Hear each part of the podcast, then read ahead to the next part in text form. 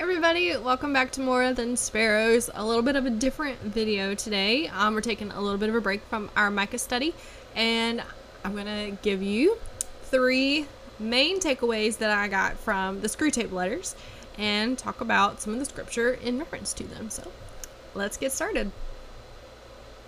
Okay, so Screwtape Letters, for those of you who are not familiar, is by C.S. Lewis. The premise is that this uncle is this demon uncle is writing to his demon nephew and kind of giving this his nephew new ideas on how to make sure um, the demon's patient, as he's called it, uh, basically goes to hell. So the premise is that at the very beginning of the novel, um, the demon's patient received Christ, and so basically the different ways that the demon and methods the demon's going to use to distract him from his newfound faith in Christ and get him to um, reject Christ altogether. Okay, so what are we going to do?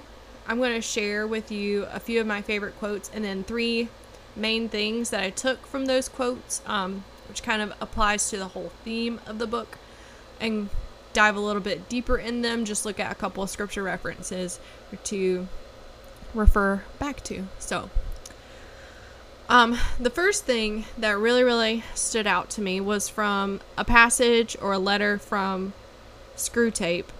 And the, the quote is directly it says, We will make the whole universe a noise in the end. We have already made great strides in this direction as regards to Earth. The melodies and silences of heaven will be shouted down in the end.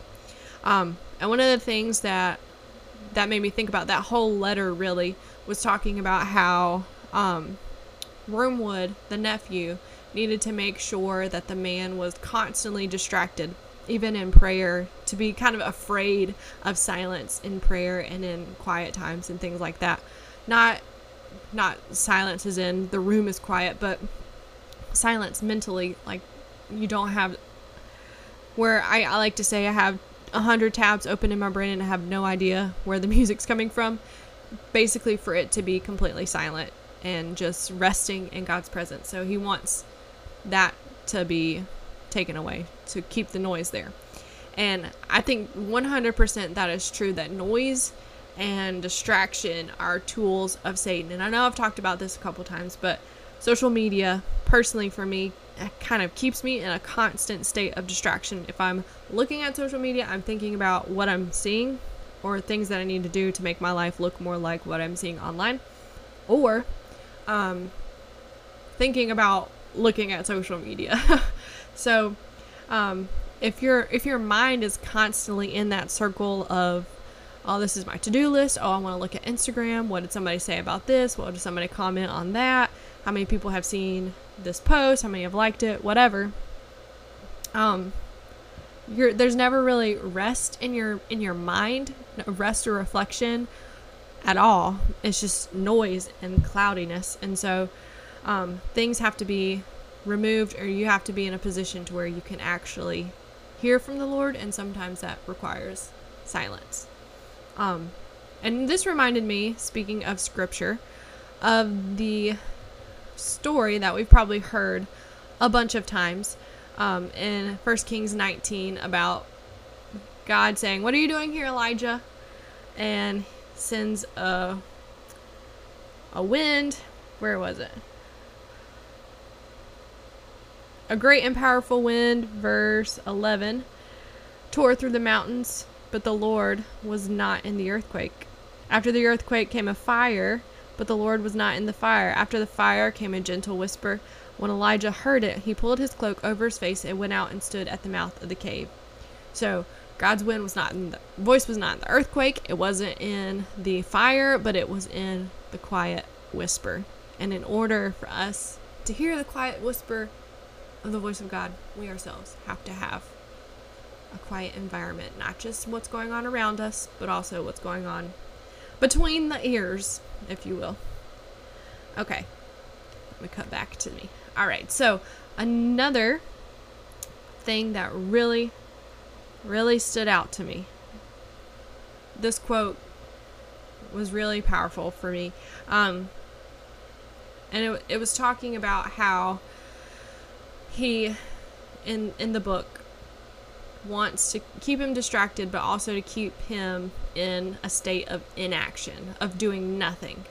So, this was one of the things that Screwtape said to Wormwood. The more often he feels without acting, the less he will a- be able to ever to act.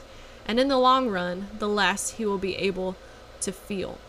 So, saying that the more the guy feels conviction from the Holy Spirit but does nothing about it, the less often he will be able to actually act on his feelings or conviction and then eventually not be able to feel conviction at all. This reminded me largely of passage from James. James is one of my favorite books of the Bible. Okay. Verse 13, this is chapter 1. When tempted, no one should say, God is tempting me, for God cannot be tempted by evil, nor does he tempt anyone. But each person, this verse is what reminded me of this Wormwood quote. Let me highlight it for you. But each person is tempted when they are dragged away by their own desire and enticed. After desire has conceived, it gives birth to sin. And sin, when it is full grown, gives birth to death, where you see that natural progression. First, you're tempted, not by God, because God doesn't tempt you. You're tempted, and then you act on that temptation, and then that temptation is leads to sin, and sin gives birth to death. And it just it, it gets bigger. So it reminds me of that quote from Wormwood or Screwtape where he says, The more often he feels without acting, the less he will ever be able to act. And in the long run, the less he will be able to feel. So, if, and we see this in James too, I don't want to be like, oh, but just base your life off of what this book says. No, go off of what the Bible says. That if there is something that you are feeling convicted about, do something about it. Do not sit like a bump on a log because you'll be tempted and then dragged away by your own evil desire and it will give birth to sin and sin gives birth to death. So, if you are feeling convicted or um, encouraged to do something, to go on a mission trip, to talk to that person at the store or at work or at school, to share this post on social media that proclaims that you are a Christian and live it out in your daily life, do something about it. Don't continue to sit there and do nothing because it will be harder for you to do something, and eventually you won't even be able to feel the conviction of the Holy Spirit. Eventually. So do something. Do something. Okay. Now that I'm off of that soapbox. All right. My last takeaway.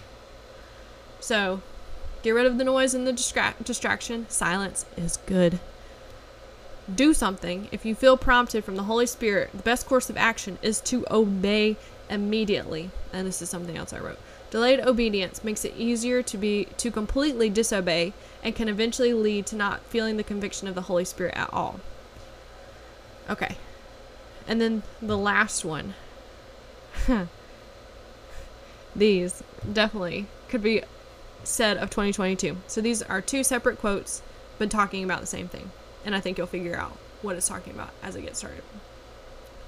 Of a proposed course of action, he, meaning God, wants men, so far as I can see, to ask very simple questions. Is it righteous? Is it prudent? Is it possible? Now, if we can keep men asking, is it in accordance with the general movement of our time? Is it progressive or reactionary?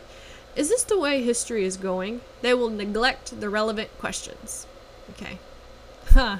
That's 2022, especially that this that question about is this in accordance with the general movement of our time? I've heard that so many times. God doesn't care. He wants you to know, he wants you to ask, is it righteous? That's the first question. Is it righteous? So does it line up with scripture? Is it prudent? Is it possible?